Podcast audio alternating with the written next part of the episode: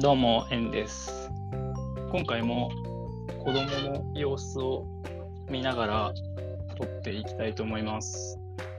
多分ガンガンにおもちゃの音が入ってると思いますが、まあ、このままちょっと行ってみます。えーっと、前回は、吉郎さんに、えーフィクションの世界でなんか行ってみたいのありますかっていう質問と、えーなんか高い買い物しましたかっていうのとですかね。でまあその高い買い物の流れであの絵を買った大きな絵を買ったっていう話を以前伺った覚えがあったので、まあ、その話もしてくださいというのでもらいました。えーっと、フィクションの話は、えーダンジョン飯ソーセージパーティーでしたっけ？と、えー F0。F0 懐かしいですね。私は、と任天堂64、64の F0X かな？をやってました。で、ピコっていう、なんか、どちらかというと、まあ、ヴィラン、ヴィラン側のエイリアンを使ってた覚えがあります。なんか黄色と緑の機体で、なんか調べてみたら結構癖のある機体だったらしくて、まあ小学生ぐらいだった自分には使いこなせてなかったんですけど、懐かしかったです。あの世界いいですよね、なんかぶっ飛んでて。毎回レース、明らかに死人出てるけど、ゲームだから成立してるみたいな。あれ、実際だったらどうなるんだろうなっていうのは気になりますね。まあ、あれぐらいの事故だったら回復できるくらいのテクノロジーだからレースとして成立してるのか。あのキャプテン・ファルコンも、そのレースの、レースで生計立ててると思いきや、なんか表の顔は喫茶店のマスターなんですよね、確か。聞いた話では。で、20、20何歳だったかな ?27、8歳ぐらいの青年で、みたいなのを、あのーどこぞで聞いた覚えがあります。プレイしてた当時、小学生ぐらいの当時はもちろん全然知らずにやってましたけど、ぶっ飛んだレースだなっていうのでやってましたね。懐かしいですね。ソーセージパーティーは、吉郎さん好きそうだなっていう感想です。調べた感じ。めちゃくちゃわかりやすいメタファーでもう、あまあ終始この感じなんだろうなっていうのが、なんか、そのもう見なくてもわかるようなだからもうあの大怪獣の後始末もまあそういうことなのかなっていう勝手に見なくても分かった気になるような作品ですね。あの世界はいや人によっては地獄だろうなっていう。であともう一つが、えそのダンジョン飯ですね。ダンジョン飯、ダンジョン飯そのものは、読んでないんで、あの、詳しく知らないんですけど、その、設定のディティールが細かいみたいなの、まあ、設定っていうか、まあ、描写？縦では刃が通らないけど、横なら通る、その繊維に沿って切ってどうこうみたいなのとか、設定の描写が細かいのもいいですよね。設定、設定中なとこあるんで、私は。設定ちゃんとしてないと、なんか、せまあ、設定ちゃんとしてないとというか、設定で読ませるなら、ちゃんとしててくれよみたいなのはあるんで、それちゃんとしてるのはそう安心感あっていいなって聞きながら思いました。読みたくなりました。で、なんかダンジョン飯の話の時だったと思うんですけど、吉田さんが言ってたのが、その、作家の、えっ、と、作った世界に乗っかる、委ねるみたいな。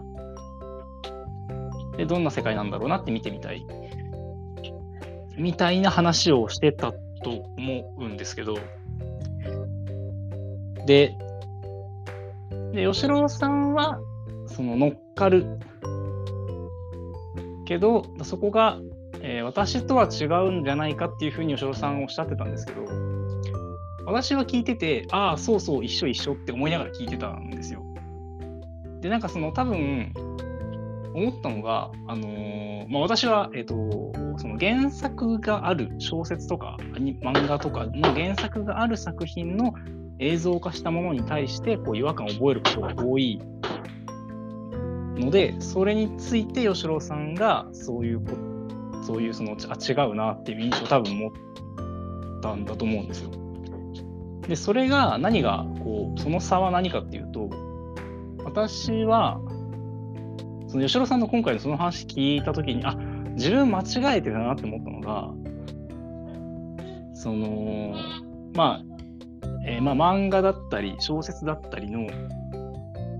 を原作として映像化した作品を見る時の心構えというか姿勢としてなんか、まあ、間違えてたっていうとあれですけどそれはまあ一つの見方なんだと思うんですけどあの私の場合は、えー、自分の中に正解があると思ってはいなくて、自分では少なくとも。えっ、ー、と、その原作者の描いた世界にちゃんとマッチする映像になってるかどうかっていうのは気になるんですよ。だから、例えばブレードランナーだったら、アンドロイドは電気羊の夢を見るかっていう 大丈夫か？ブレードランナーだったら、アンドロイドは電気羊の夢を見るかっていうフィリップ・ケイ・ディックの原作小説があったときに、果たしてディックはこの絵を描いてたのかっていう疑問を持っちゃうんですね。で、まあ、それってまあ、結局は、その、ディックの文章を読んだ自分の中の絵の話なんで、結局自分の ビジョンに合ってるか合ってないかの物差しになってしまうんですけど、最終的には。なってしまうんですけど、感覚的には、その、ディックの見たかった絵は本当にこれだろうか、ディックの見てる絵、あるいは見せたいと思っていた絵は本当にこれだろうかっていう感覚があったんですけど、ですけど、そもそも映像化してる時点で、その、監督が見せたい絵を映像化してるんだなっていうのを今更気づいて、その、まあ、もちろん、原作への配慮とか、原作者の、こう、に対するリスペクトみたいなものがあってやってるんだとは思うんですけど、大前提として監督の見せたい絵の映像化がその作品なんだなっていう映画だったりアニメだったり。多分そこをだから、えっと、私はそこがそのいやいや原作者の文章に沿うならそこ違う気がするけどなっていう思いがずっとあったんですけどいや漫画家はそんな風に細かいてなかったんじゃないかなみたいなのとかあったんですけど、多分そこで吉郎さんは、まあでも監督はそれを見せたいんだなっていうのを受け入れられる、そこに乗っかれるっていうことだったんじゃないかなって思ったんですよね。そのつもりで、その原作のある映像作品見たことがなかったんで、ちょっと次なんか見たら印象変わりそうだなって思いました。なんか、あの質問の話からはそれましたけど、面白かったです。ありがとうございます。で、絵画の話ですよね。8万円の絵と、え6万円の額と、まあ、あの別々で買って、まあ、そんな感じで多分ちょこちょこ買われてるんだろうなと。いやー、聞いて思ったのはやっぱいい趣味だなっていうのと、8万円のその100号っていう大きな絵、大きな絵ですよね。1メーター以上の百何十センチの。それは8万円するわなっていうのがやっぱ素直な感覚ですね。8万円で買えるんだなっていう方がむしろ、まあ、まだまだ若手というか、の画家の絵となるとそれぐらいなんだろうなとは理解しつつもでも原価考えたらもう赤字も赤字だろうなみたいなのがだからそれぐらいは当然かかるもんでしょうし。でまあその流れであれですよね。100号の絵をこう飾れるようなお家何枚か飾れるような。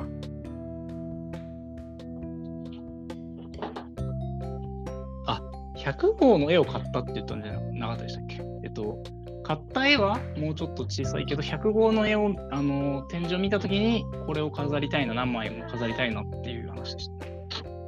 まあ、とにかくその大きな絵をこう何枚か飾れるような個人のギャラリーみたいなことがやりたいっていう話。いや、いいですよね。それは、なんかやったら楽しそうですね。それが、こう、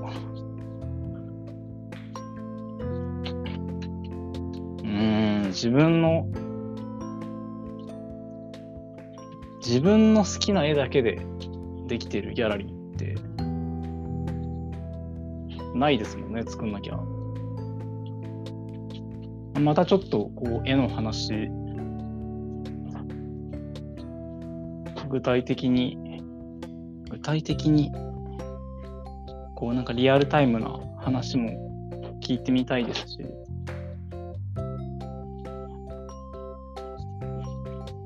最近は、あその買った絵がどういう絵なのかっていうのも、まあ、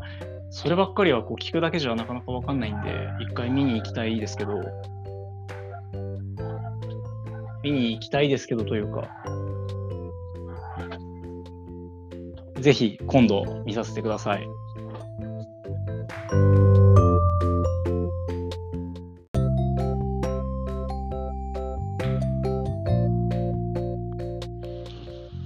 続けて撮っていきます。今、あの、一つ前のチャプターを自分で聞き直してみたんですけど、おもちゃの音とかよりも、あれですね、子供の咳の音が結構入っちゃってましたね。今もまさに多分入ってると思うんですけど、実はまあちょっと具合が悪くて、あの、あんまりひどいようだったら、ちょっと編集で切るのと、あと単純に今中断してお薬飲ませたりなんだりするんで、あれなんですけど、まあ多少の咳は入ってても、多分そのまま行くので、えー、お聞き苦しいかと思いますが、ご容赦ください。はい。で、えー、っと、吉野さんからもらった質問が、出そうと思えば出せるけど、買わなくてもいいかなっていうもの。いろいろありますね。大人になると、結婚すると、そして子供が生まれると、自分のやっぱり何か、あ、これなんかちょっと買ってみようかなみたいなのの優先順位どんどん低くなるので、まあ、もともと物欲ある方じゃないですけど、輪をかけてって感じですね、この数年は。本当に、一人だったら、月、10万円ぐらいあれば生きていけちゃう。10万円あれば多分生きて、うん、生きていけちゃうぐらいですね。全然多分余裕で。なんで、まあまあ、あの特別なものは全然買わないですけど、買わないけど、まあ、じゃあ何も欲しいわけ、欲しくないわけではなくて、そう、欲しいものはまあ、それなりにあるんですけど、まあ、買うほどではないなっていう感じ。で、そうですね。まあ、筆頭はやっぱパソコンですよね。吉郎さんの話に近いですけど、やっぱもう、一つ二つ上のスペックのパソコン欲しいなっていう気持ちはありますし、まあ、あの、私の場合は、なんせフリーランスなんで、パソコン仕事道具が壊れちゃったら困るから、本当はあの1台予備あっていいぐらいなんですけど、今なくて、仕事も、こう、まあ、プライベートも全部、えー、1個のパソコンでやってますね。本当は良くないと思います。で、でもその、えーえー、優先順位として低いのは、えっとまあ、スマートトフォンでも私の仕事は最悪できてしまうので、スマホで、スマホなりタブレットなり。キーボードつなげば全然問題ないし、キーボードつながなくても最悪できちゃうんですよね。子供を 抱いてあやしながらでも仕事できちゃってるので、まあこういう時、フリーランス強いなと思いながら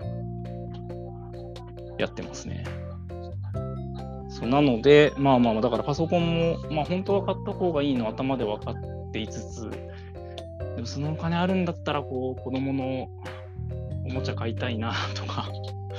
絵本もうちょっと買いたいなとか、あの模様替えして、もうちょっとこうプレイグラウンドをあの動き回れる場所増やしたいなとかの方がやっぱ先に立ちますし、実際にお金もかけちゃってますね、そっちの方が全然。うん。で、他は、他にもいろいろあるんですけど、あの、最近だと VR の、VR ゴーグルというか、まあ、VR のゲームやるやつですね、ヘッドセット。ヘッドセットあの、ヘッドマウントディスプレイか。HMD とか、うん、一眼レフのカメラとか、まあこれは半分仕事が理由ですけど、カメラあれば、もうちょっと受けやすい仕事あるのになとかは思ってたので、でもまあ、高いしなとか、まあなんか持ち腐れそうだなみたいなので、買ってないですね。あとは、メガネ買い替えようかなとか、新しいの買おうかなって思ってずっと買ってないです。結局まあこれでいいやになっちゃうんですよね。靴とか服とかも全体的にそれに近いものがありますね、私は。ただその中でも、えー、比較的、較的こう、えー、今すぐは買わないけど、まあ、近い将来必ず買うだろうなと思っているのは、えーと、本と本棚です。これはあのー、子供が文字読めるようになる頃までには自分が厳選した本棚を作りたい自分とまあ奥さんと2人の厳選した本棚を作りたいので漫画だったり小説だったり我が家の図書をそこにこぶち込む棚は、まあ、先々まあ、5、6年以内には、ある程度形にできたらなみたいな。その吉郎さんでいう、まあ多分絵画に近いじゃないかなと思います。れぐらいですね。あとお金使うところといえば、最近はもっぱら、その、勉強に使うことしか考えなくなってきましたね。まあ無限にあれば、あのまあいくらでもこうもっと快適な家がとか、あの猫ももっと飼えたらなとか、今我が家猫1匹しかいなくて、寂しいと思うんで、仲間増やしたいなとか、もっといい立地の場所に住みたいなとか、あのー、作業環境をもっともっと快適にしたいなとか、なんかいろいろ、こう、上げ出せば、それなりにあるんですけど、まあ、うん、でもなんかこう、家にいる時間長い割に、そんなに居住環境にもコストかける気になれないというか、我が家も、まあ、固定費はあんまかけたくない派ですし、あのー、昼飯シリアルだけで済ますとか、あの、高タンパク質なカップヌードルだけ済ませるとか、全然やるんで、吉郎さんの酢うどん、牛丼、ローテーションめちゃくちゃ親近感が湧くんですが、そうなんですよね。だその、あ、そうそう、居住環境にかけないのは、ななんか、うん、引っ越すんだろうなを考えたときに、引っ越しのハードルがどんどん上がっちゃうのが、なあもあって、ここにあんまり最適化してもなあみたいなのとか、なんかいろいろ考えると、こう、その、いろいろ考えると、最終的に、こう、自分の知識欲だったり、身になるものにやっぱお金使いたくなってしまうのは、まあ、こう、なんか社会人、社会人あるあるかもしれないですけど、う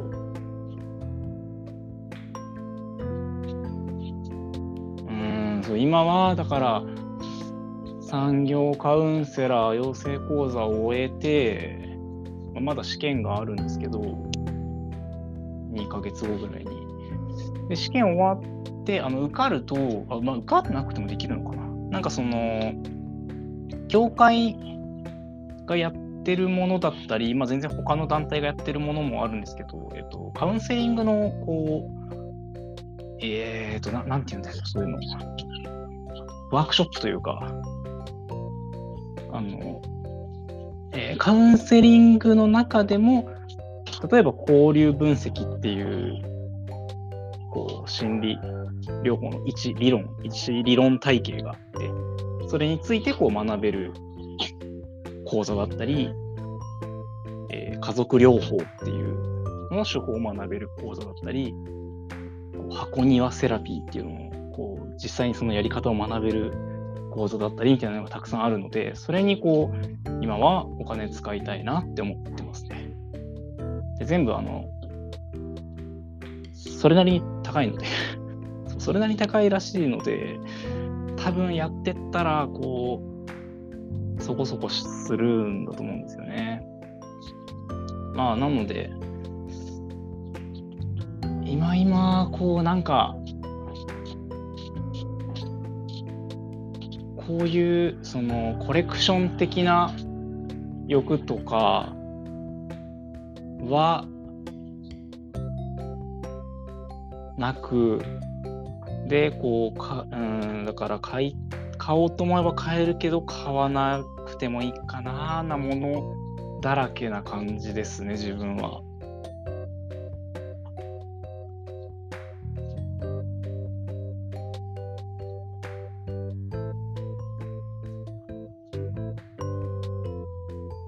その絵の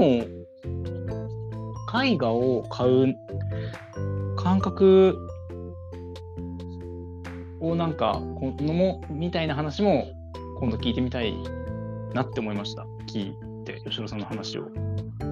なんか自分の想像だと、こう、例えば、まあ純粋に見るために買う。いつでも見れる場所に置きたいから買う。で、こう、家に飾る。あるいは家を飾る。みたいなニュアンスで買う。とか、あの、書いた人を応援するために買うみたいな側面もあるのかなって思いますし、あるいは人によってはこう、絵そのものっていうよりは、なんか資産として絵を買う面もあるでしょうし、所有欲とか、自分だけのものにしたいみたいなのもあるかもしれないですし、なんかいろんなきっと、あの、ただ絵を買うにしても、なんかそこにはいろんな思いがあるのかなと思って、あの、今私はこう、あ、この家のこの空間に、ああ、いい感じの絵があったら確かに素敵だろうな、みたいな、そのインテリアの感覚で、あ、絵いいかもな、絵を飾るのいいかもなって思ってるんですけど、それってその絵を飾る スペースに子供の写真を飾っても自分の中ではその大差がないので、まあ、じゃあ飾るなら別にあのコスパ的にも子供の写真でいいやってなるんですけど、まあ、子供の写真すら今飾ってないんですけど。それも自分の中では正直に、まあ別に買えなくはないけど、用意しなくてもいいかなっていう、そのなんか、お金的なコストというよりは、かける時間とか労力の優先順位の問題で、なんかその余裕が単純になくてやってないとかな部分も大きいんですが、まあ、そういう感じでこう、えじゃなきゃダメな理由みたいなのが、なんかこう、どこにこう核となるものがあるんだろうみたいなのがすごい興味が湧きました。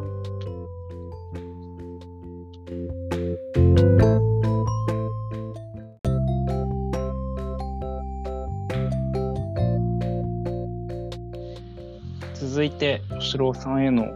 質問コーナーです。質問はですねど、うしようかな。今回もいろいろあげようかなと思ったんですが、一旦、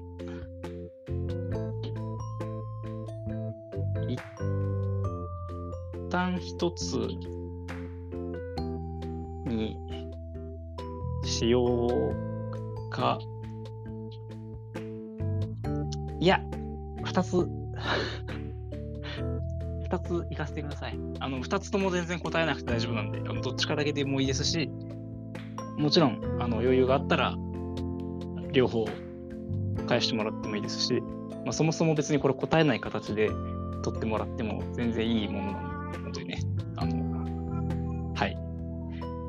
えっと、一つは、なんか、えー、おえっ、ー、とですね、大人、えー、大人、大人はなんかブレる気がするな。社会人になったなって感じる瞬間ありますか？っていう。なんか私これ先月ふっと感じたんですけど、えー、車を車検に通したんですね。車を車検に通したのが、私人生で2回目なんですけど、それぐらいそのこう、えー、今時車をあんまり持たない人もいると思うので、一応説明すると、まあ、2年に1回基本的には車検通すもんなんですけど、あの毎年の、えー、定期点検プラス、まあ、2年に1回は車検通すんですが、えっと、でその車検、だその2年間車所持しないと車検って通さないんですよね。で、私、その人生で、今回は車検2回目で、えっと、以前は、まあ、地元にいた時に、に、都合4年は乗ってない、3年何ヶ月ぐらい乗った乗ってた車をまだ4年経つ前にその次の車検が来る前に、えっと、廃車にしたんでそのその時の1回と今回2回目。でなんかその,、まあ、その以前車検通したのももう何年も前78年前とかなんで車検ってどんなんだったっけみたいな どういうどこに何をどういうタイミングで頼めばいいんだっけから始まっちゃってなんかすごい右往左往したんですよね今回。まあ、あの、子供の保育園の都合とかもあって、こう自分が、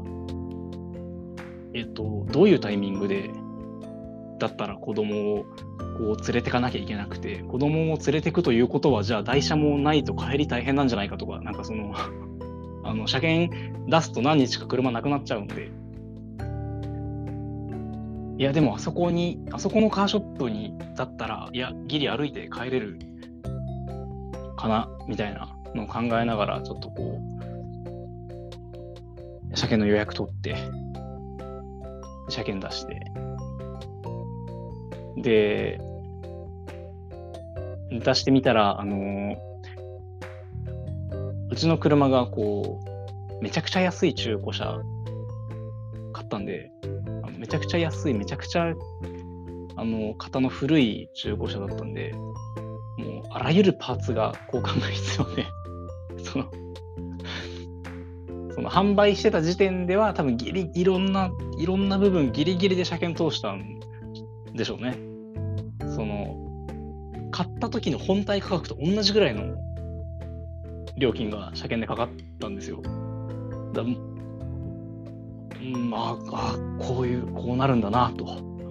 そこをケチるとこうなるんだなって一つ勉強になったんですけど、まあ、それで、でもまあ、こう、とはいえ、無事、車検を通せたことが、なんか、こう、あ社会人やってるなってなんとなく自分で思って、で、そういえば、あのこう、もう少し遡ると、フリーランスになって、税金払うたんびに思ってるんですよね、その感覚。うん十万の 税金を。うん百万まではいかないんですけど、うん十万の税金を払うたんびに、なんか、ああ、社会人、社会の一員としてやれているんだな、自分はっていう実感を、こう、やっぱ、なんかお金を払ってる時大きなお金を、なんか、こう望んでない望まない大きなお金を払ってる時に自分はそれをすごい感じるなと思ってなんか面白い面白いなと自分ではちょっと思ったんですよね。なのでまあ吉郎さんはどうでしょう？そういう感覚最近感じてますか？っていうのと、まあ、もし最近でなければこうかつて強くこの社会人、社会の一員になったなと感じた、なんかエピソードとかあれば聞いてみたいです。フリーランスとサラリーマンの違いとかも出るかもしれないですし、私そもそもサラリーマンほほぼやってないんで、あの、新卒とかも私にはすごいなんかファンタジーにすら聞こえるワードだったりするんで、なんかその辺も含めて社会の一員になったなと実感した瞬間みたいなのがあれば教えてください。えっと、2つって言って、今、あの、2つ目の質問もバーっとしてみたんですけど、ちょっとしながらまとまんなかったんで、これ編集で切りました。なのであの、さっきの、えー、社会人の話、今回の質問は、その社会人になったな、なったなって感じる瞬間の話だけでいきたいと思います。なんかあの、ザオサガの時みたいな感じで、とある漫画のまたコメント欄について話を振ろうと思ったんですけど、ちょっとこう、テーマが定まんなかったので、今回は見送りたいと思います。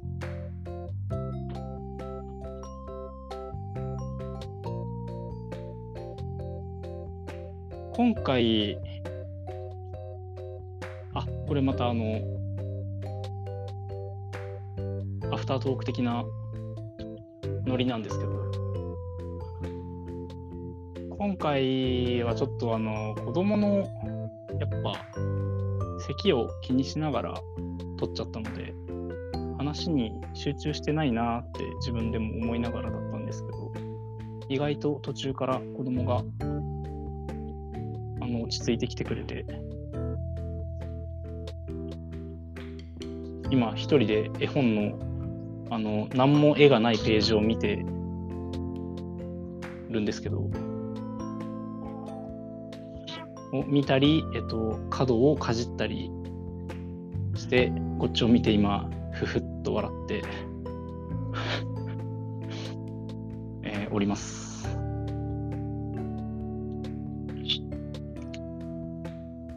えー、そんな感じで、今回は終わりにしたいと思います。えー、また次回よろしくお願いします。お聴きくださりありがとうございました。失礼します。